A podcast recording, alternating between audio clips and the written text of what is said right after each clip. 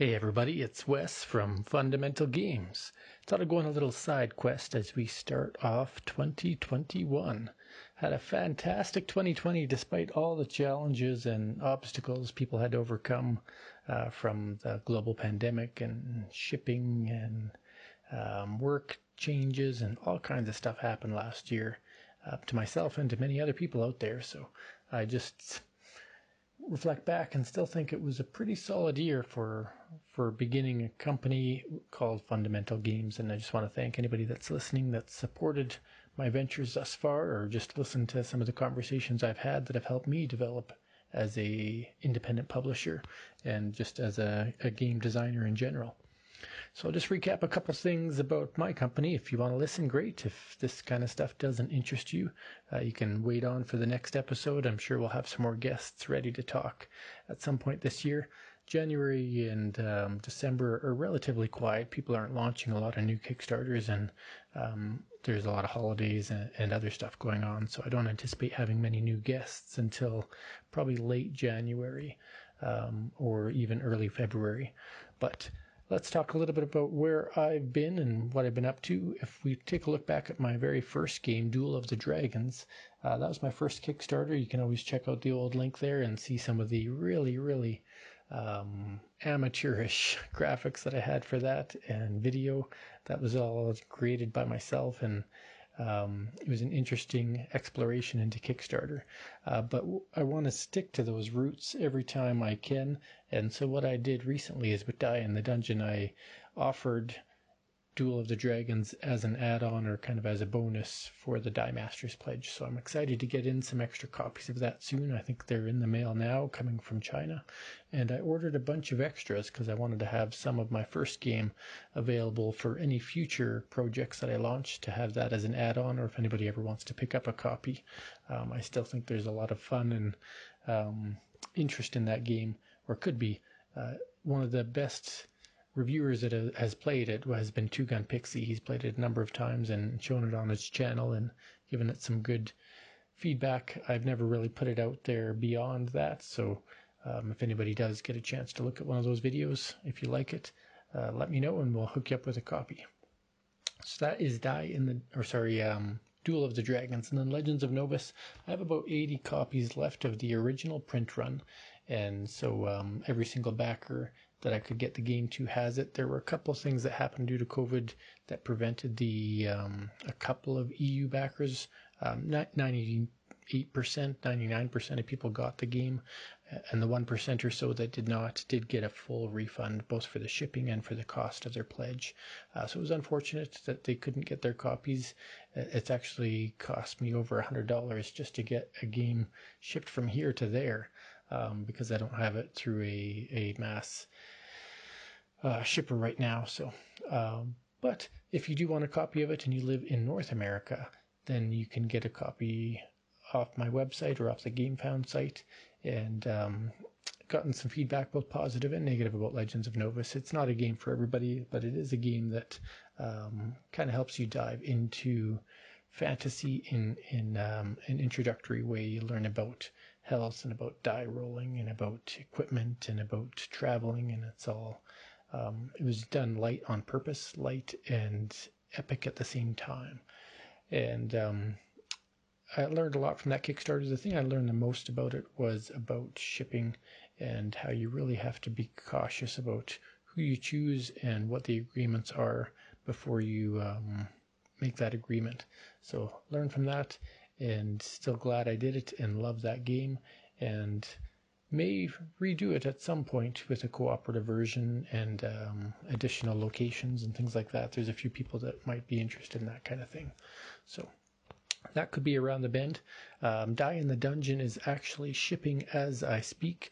Uh, I think about four or five hundred people should have the game by the end of this week, which is fantastic. Out of the um, 1,200 or so people that did end up getting copies of it, and uh, the rest will be on route soon. The UK shipment is being delivered tomorrow, Australia anytime now, and Canada should get their games uh, by the end of the month. They had to ship from the US to a Canadian fulfillment center first. Um, I did order 3,000 copies, which means I have another 1,500 to see what I can do with over the next year or so. Um, I plan to look at online stores, see how I can get some advertisement or placements in there, reach out to some other retailers. I think once enough people get the game in their hands and pictures on the table, um, on Facebook or Instagram showing the really cool acrylic minis and the dungeon tiles and the Dominions and the, the dice based heroes that you, you beat. I think getting enough images out there from people that may be playing the game will be advertisement in and of itself. So there'll be plenty of copies available. Uh, and again, it's a few dollars higher than the original Kickstarter price, just to thank those that did pledge and help the game come to life. But there's a ton of value in the game as well. Uh, retail of $44 US, and you get three full sets of polyhedral dice, all kinds of cool cards, artwork, acrylic standees, dungeon tiles, um, really nice insert in the box. So, uh, Die in the Dungeon really taught me uh, what mass production can do to drive down costs. And um, it also taught me a bit more about the enhanced costs of shipping uh, once you have, you know, literally 20 pallets worth of merchandise instead of um, three or four pallets worth of merchandise going overseas. So um, that is fully available. Die in the Dungeon. Uh, I love what Tristram Rawson did with the art there and the, the, quality of the game that Hope Games produced from Shanghai, and look forward to working with them in the future. Um, the next game that I plan to work on, and whoever's been following this would have heard of it by now, is called Questeros, and that's going to be launching probably in March. I've got some um, rough ideas of timeframes worked out in that month. The artwork is well underway. John DeCampos has done a fantastic job at getting the uh, basically the quest cards or the major arcana as well as the court cards, the page through king all set up, and now we're going to work on some line art for the 1 to 10, the basic cards of each suit in Questeros. And it's a, a fantasy tarot based card game, trick taking game with a solo variant and um, some ability to use in RPGs as well. So it's kind of going on four different levels.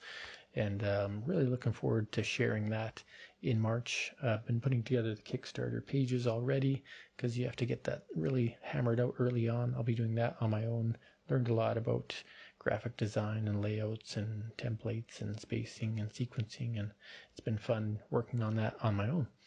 And of course it's a bit of a cost saving as well if you can do that. And then the next game um, been working on some concepts putting together some um, images throwing it out online it involves fantasy and meeples and this will be a non-luck based game it'll be my first non-luck based game where uh, I won't feature any random card drawing or any random dice game, right? Dice rolling. It'll be pure uh, strategy, but there'll still be some factors in there about how that's managed. So that will be maybe late 2021, maybe even later. That one's kind of the, the one that's still burning in my mind. Um, so anything could happen with that. But anyway, that's what I've been up with up to with fundamental games. Just uh, really diving in, making Questeros come to life, finishing off the fulfillment, and now doing some more marketing for Die in the Dungeon, selling off what remains of Legends of Novus, repurposing Wizard Dice and Deca Dice and Duel of the Dragons, and um, kind of com- coming up with that concept for the Meeple game. Master of Meeples is kind of my working name. We'll see if that sticks or not for the future of Kickstarter journeys. I, I hope to talk to some new guests. I mean, I talk to people on Facebook all the time about what they're creating. I follow, I'm part of different board game design communities and uh, all kinds of wonderful people that you meet on there. And then sometimes just doing, you know, cold shout outs to people that have active Kickstarters and seeing if they want to be on the podcast can go a long ways. The other part I want to do with this podcast is start talking to more uh, content creators that do support Kickstarters, whether they do their own podcast for it, or they do videos for them, or they do playtest sessions, or, or things like that.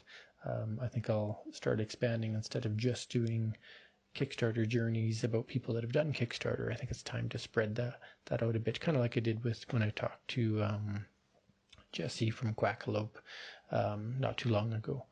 So look forward to that as this year progresses. I start to get my name known a bit more, and people are more willing to spend some time with me on the podcast to talk about Kickstarter in different ways. But regardless of all that, just thank you for listening to my first year, my first full podcast, 62 episodes of um, fun content, lots of wonderful guests, and I learned a ton just having a chance to talk to them, and it was great to be able to benefit from their knowledge while still sharing it with you. Thanks for listening, and have a great day.